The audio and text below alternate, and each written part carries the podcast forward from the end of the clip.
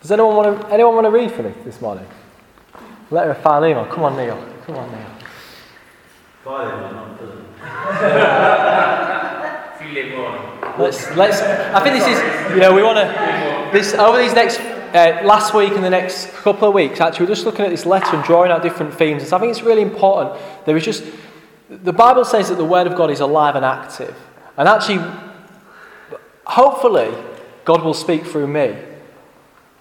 But I have absolute confidence that when we listen to Scripture being read, it changes us. And so I just think we just give ourselves to listening to this chapter being read and open our hearts to what God wants to say. So go for it now. Paul, a prisoner of Christ Jesus, and Timothy, our brother, to Philemon, our dear friend and fellow worker, also to Apphia, our sister, and Archippus, our fellow soldier, and to the church that meets in your home. Grace and peace to you from God our Father and the Lord Jesus Christ. I always thank my God as I remember you in my prayers, because I hear about your faith, your love for all his holy people, and your faith in the Lord Jesus. I pray that your partnership with us in the faith may be effective in deepening your understanding of every good thing we share for the sake of Christ. Your love has given me great joy and encouragement because you, brother, have refreshed the hearts of the Lord's people. Therefore, although in Christ I could be bold and order you to do what you ought to do, yet I prefer to appeal to you on the basis of love. It is as none other than Paul, an old man and now also a prisoner of Christ Jesus, that I appeal to you for my son Onis- Onin- Onesimus, who became my son while I was in chains. Formerly he was useless to you, but now he has become useful both to you and to me. I am sending him, who is my very heart, back to you. I would have liked to keep him with me so that he could take your place in helping me while I am in chains for the gospel. But I did not want to do anything without your consent so that any favour you do would not seem forced but would be voluntary. Perhaps the reason he was separated from you for a little while was that you might have him back forever, no longer as a slave, but better than a slave, as a dear brother. He is very dear to me, but even dearer to you, both as a fellow man and as a brother in the Lord. So if you consider me a partner, Welcome him as you would welcome me. If he has done you any wrong or owes you anything, charge it to me.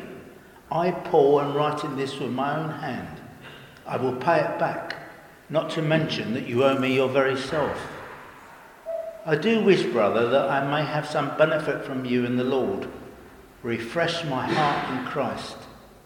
Confident of your obedience, I write to you, knowing that you will do even more than I ask. And one thing more prepare a guest room for me, because I hope to be restored to you in answer to your prayers. Epaphras, my fellow prisoner in Christ Jesus, sends you greetings, and so does Mark, Aristarchus, Demas, and Luke, my fellow workers. The grace of the Lord Jesus Christ be with your spirit. Amen. Amen.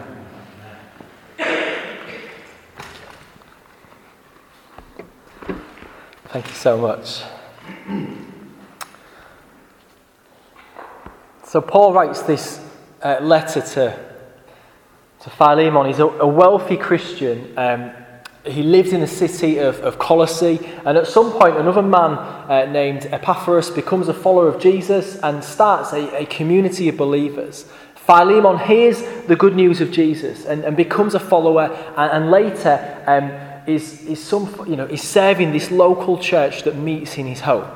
Um, like lots of Roman households, uh, in the Roman, lots of households in the Roman world, Philemon owned slaves. And one of them was this man named Onesimus. We don't know what happened, but at some point, uh, Onesimus wrongs Philemon and he runs away, and he finds himself in Rome where he encounters Paul. He hears the gospel and becomes a follower of Jesus. And we don't know what happened. We don't, there's a lot, there's a gap in the story, um, but it shows the amazing sovereignty of God. that God seeks out unlikely individuals that he wants to use to advance his kingdom. Maybe that's your story today. You felt like an unlikely individual who's been added into the church. But I also believe that that's going to be the story of many in our city. Many individuals who are unlikely that God wants to draw near to and add them into the kingdom. Maybe even for some people in your life that you're thinking of, you think they just, what would it look like even for God to break into their lives? God draws near to the unlikely individuals. Uh, and Paul writes to Philemon, and firstly, he, he has two requests or two aims from this letter. Firstly, he wanted Philemon to forgive Onesimus. Last week, uh, Luke was with us, who shared with us on the topic of forgiveness and challenged us to think of who are those people who we need to forgive. Uh, specifically asking us, who is that one person that comes to mind? Who was that name that you brought before God? Can I encourage you that, that forgiveness is, is, is something that needs to be walked out daily? That it's a decision we make but then, when feelings of hurt, when feelings of betrayal, when feelings of rejection come up, choosing to bring them before God and choosing to forgive. Sometimes those feelings of unforgiveness are dealt with quickly, but sometimes the hurts run so deep, the damage has been so traumatic that we have to give time and space to allow God to work in our hearts. You, you cannot rush that, as frustrating as that is at times, but you can continually place yourself before God and within a great church community to help you, seeking wise counsel from those around you. Maybe even today, as you reflect on last week, you think, actually, no, I know God needs to do more work in my heart. Maybe you need to, to grab someone to pray with you. Maybe you need to chat it through with your small group leader during the week. And the second aim that Paul writes to Philemon is not just that he would forgive him, but he would embrace him as a brother. Now, this is hard on two levels. Firstly, because it's vulnerable. When we've been hurt, we might want to uh, we might want to be okay with forgiving the person, but we still want to see the person punished. We might want to still see the person having consequences for their actions. We maybe want to protect ourselves. And it can seem unfair. Why should I allow someone back in who has done me harm? Around the same time, Paul writes to Philemon. He also writes to the wider church in Colossae. Uh, and in, in Colossians 1, uh, sorry, in Colossians 3, verse 1, he says, For if you have been raised with Christ, seek the things that are above and then he goes on to explain the implications of being raised with Christ. And he says in verse 12 and 13 Put on then, as God's chosen ones, holy and beloved, compassionate hearts, kindness, humility, meekness, patience, bearing with one another. And if one has a complaint against another, forgiving each other, as the Lord has forgiven you, so you also must forgive. So, as we look at Paul's request to Philemon, what he is saying is because Christ has forgiven you, you are to forgive Onesimus. And what is Christ's forgiveness for us? It is, our, it is forgiveness of all our wrongdoing, and then it is welcoming us into the family. Not as guilty individuals, not as second class citizens, not as the person in the naughty corner.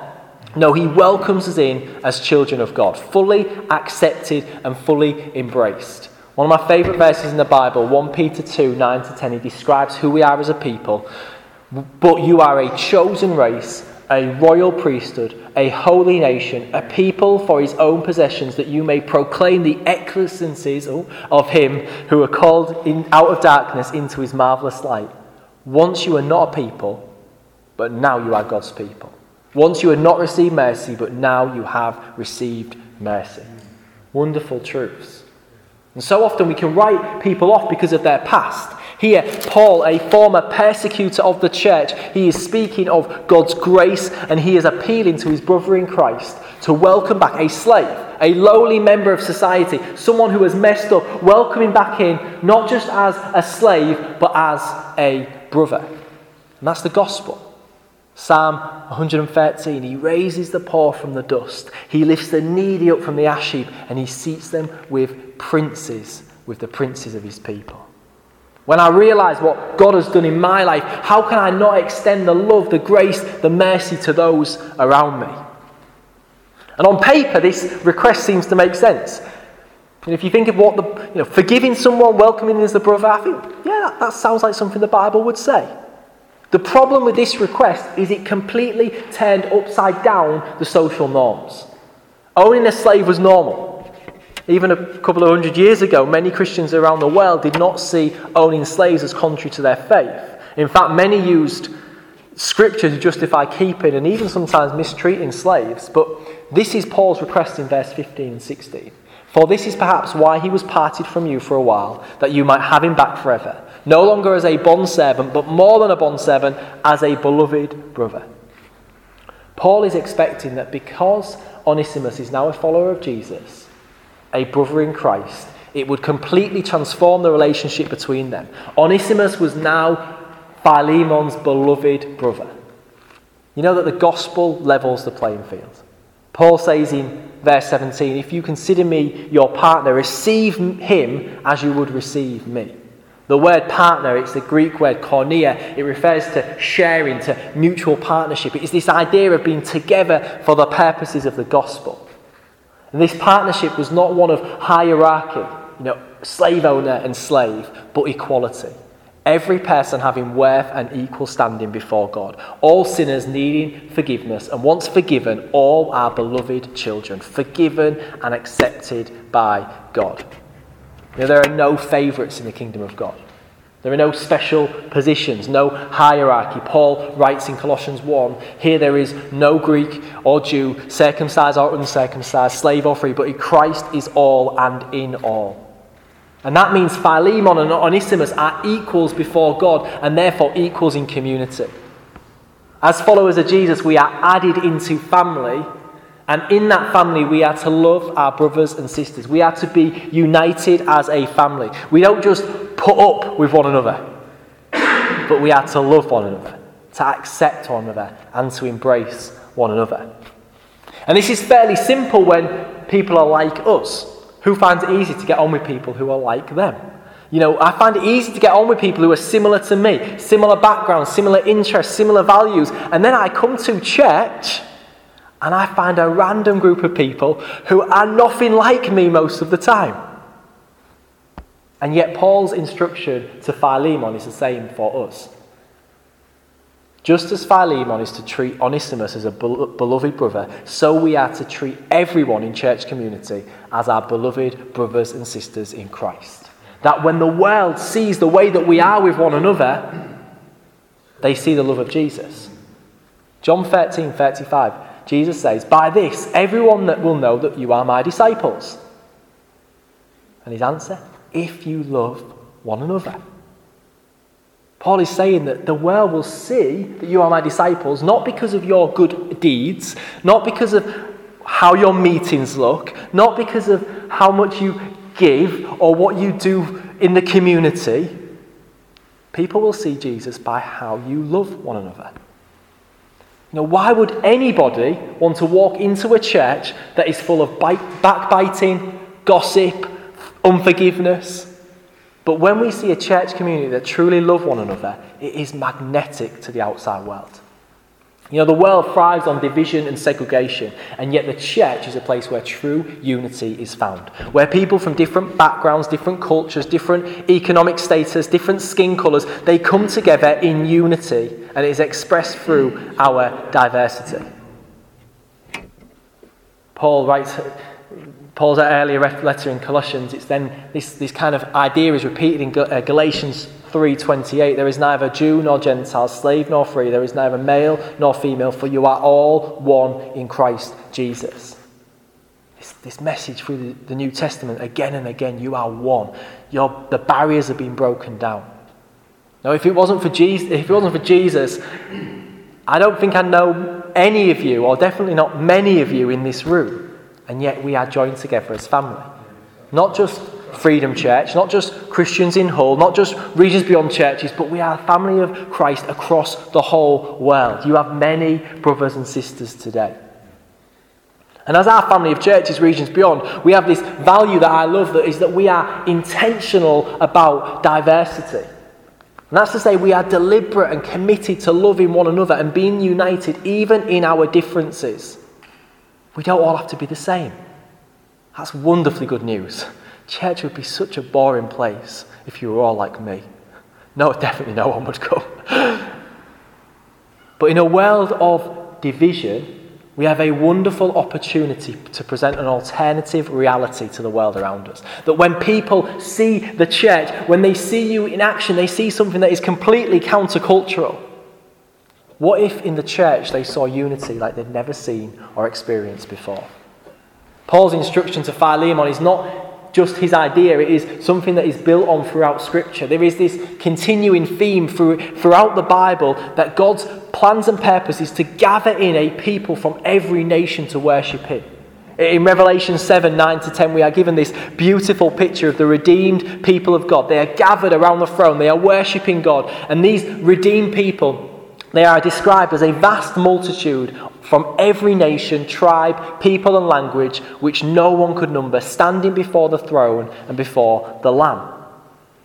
It's the last, some of the last pages of Scripture this picture is described, but it's actually built throughout Scripture. You know, Abraham, back in Genesis, he has promised that his descendants shall be too many to count. Daniel 7, we're given this picture of the Son of Man coming from the clouds and being given authority and glory and power, and all nations and all people worshipping Jesus. There is this promise that the Spirit is going to be poured out on all people in the book of Joel. We then see the book of Acts and the fulfillment of that promise. We see the pouring out of the Spirit on Pentecost and people speaking in many different languages. And then we see the early church and we see this multicultural dynamic as Jew and Gentile, slave and free are found together in the church. Revelation 7 gives us a glimpse of what eternity will look like, and we find diversity being expressed in its fullness.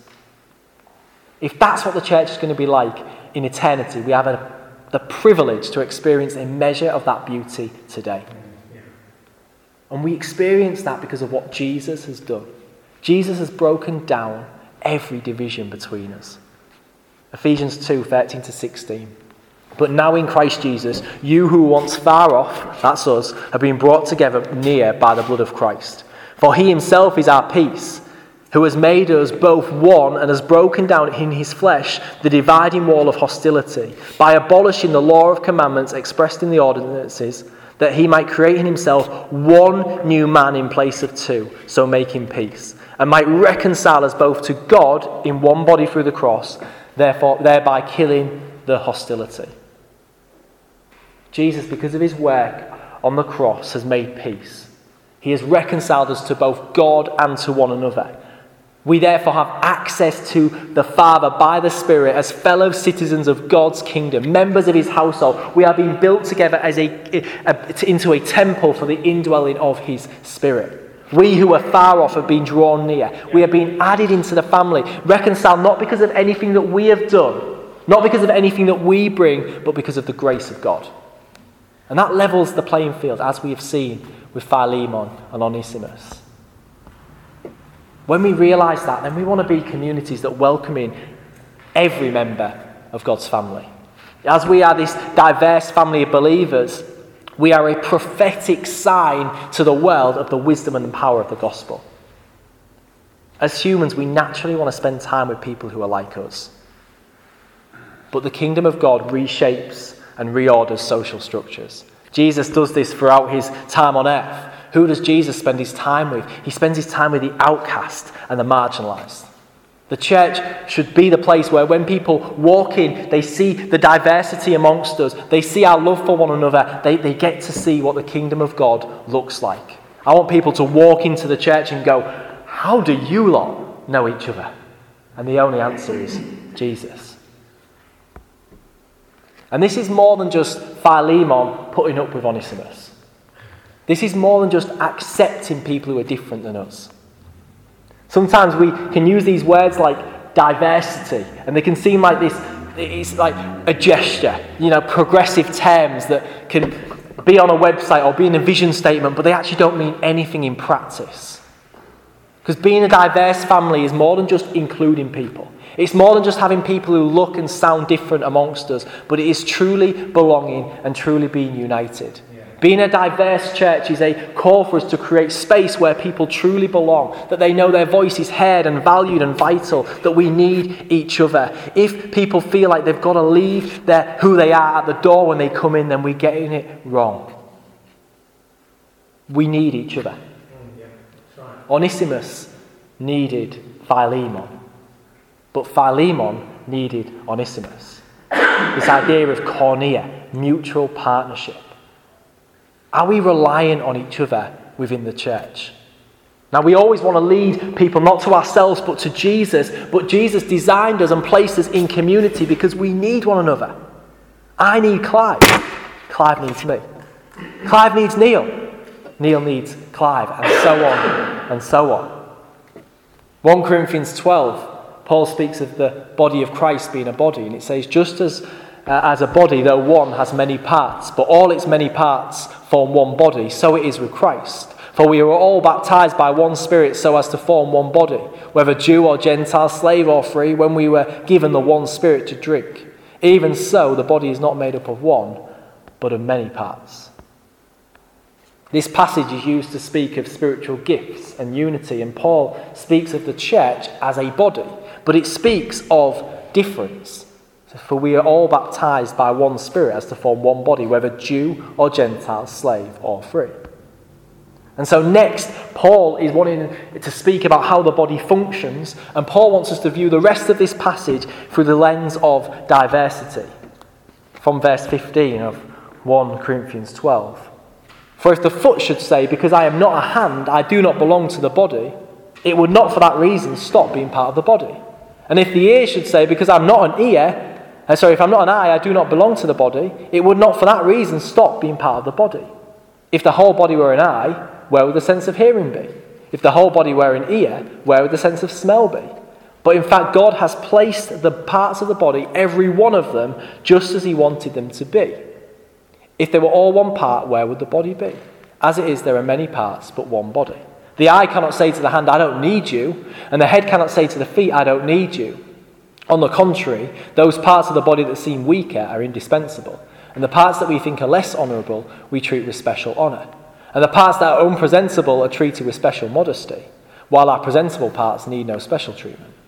But God has put the body together, giving greater honour to the parts that lacked it, so that there should be no division in the body, but that its parts should have equal concern for each other. For if one part suffers, every part suffers with it. If one part is honoured, every part rejoices with it. Now you are the body of Christ, and each one of you is part of it. That's a challenge for us. Is there any division within the body? When one of us suffers, do we all suffer? When one of us is honoured, do we all rejoice? Now, this passage is speaking earlier on about spiritual gifts, and, but it's not just about spiritual gifts. Verse 13 when Paul says about Jew and Gentile, slave and free, would make no sense if that was the case. But Paul is affirming that the, the body of Christ is to be multicultural, multinational, it is to be diverse, it is to be a wonderful demonstration of God, it is to gather together people who are different, and together they are to be united. There's a great writer, David Anderson, who wrote a lot about diversity in the church, and he says, anyone who may, he talks about the church, he says, anyone who may feel, look, or truly be unpresentable or weaker must be handled and even honoured differently.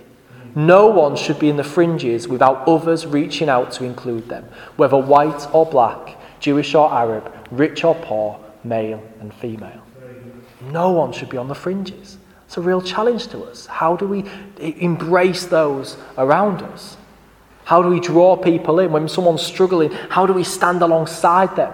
When someone is different from us and we just don't understand their perspective, how do we get alongside them so we can truly understand, so we can truly love them and truly embrace them? Because we miss out when we neglect diversity. We need each other. We need to be church where the division is removed. We need to bring together those who are separated by age, ethnicity, language, culture, economic status, class, education, gender, where together we display God's new humanity in Christ. And we're going to get it wrong. We're going to make mistakes. But then we humbly come before God, ask for his forgiveness and those we have hurt. I had the wonderful privilege of being part of a church which has nearly 30 nations amongst us. I make tons of mistakes when it comes to trying to make diversity happen. Tons of cultural landmines that I step on and realise. Embracing diversity takes getting to know people, but it takes a willingness to step out of our comfort zones and embrace those who are different to us. And this is not about trying to make church accessible. This is about us trying to humble ourselves and realize that our need for others, and that without diversity, we as individuals, but we as a church, are weaker. I think of the, the, the beauty of some of the friendships that I've built up with people who are nothing like me, people who come from different backgrounds, or different ages, or different uh, nations. And I just know the benefit that I have had so worth it investing in those who are different, spending time prioritizing unity. We all need one another. And the church will only reflect the beauty of the body of Christ if we truly love one another. Paul knew that this was more than just Philemon and Onesimus. The church in its early days, and he knew that if they don't get it right here, what they're going to demonstrate to the church around them is that the church is not a place of unity. That the church is a place of hierarchy where people's titles mean more than the, than the Christ identity that is placed on them. This would mark the church out either as a place that represented the love of Christ or it would mark it out as a counterfeit. You know, we can preach the love of Jesus all we want, but if we don't truly love one another, then we have nothing to offer the world around us. Because the love of Jesus changes us and makes us love those around us. Starting with those already in the church, but then together going out into the community and showing the love of Jesus through our togetherness. Because one day we will be gathered around the throne of our Lord and Saviour. There will be people from every tribe and tongue. It will be diversity in its fullness.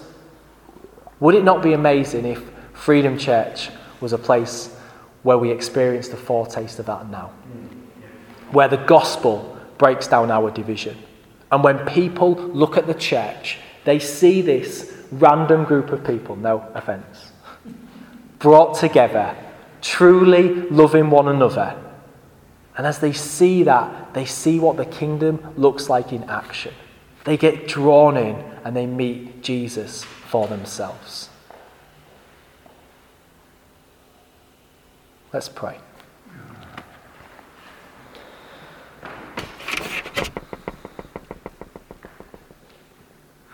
God, we ask, would your kingdom,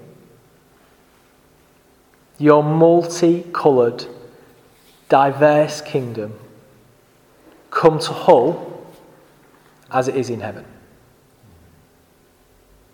Would you help us to be people who are who will walk across the room to embrace someone who is not like us? People who are willing to embrace those around us, willing to place ourselves in other people's lives. Would you create in this place such a wonderful community that it draws people in?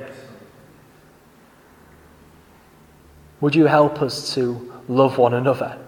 Lord, when people upset us, when people rub us up the wrong way, Lord, would you help us forgive, to forgive?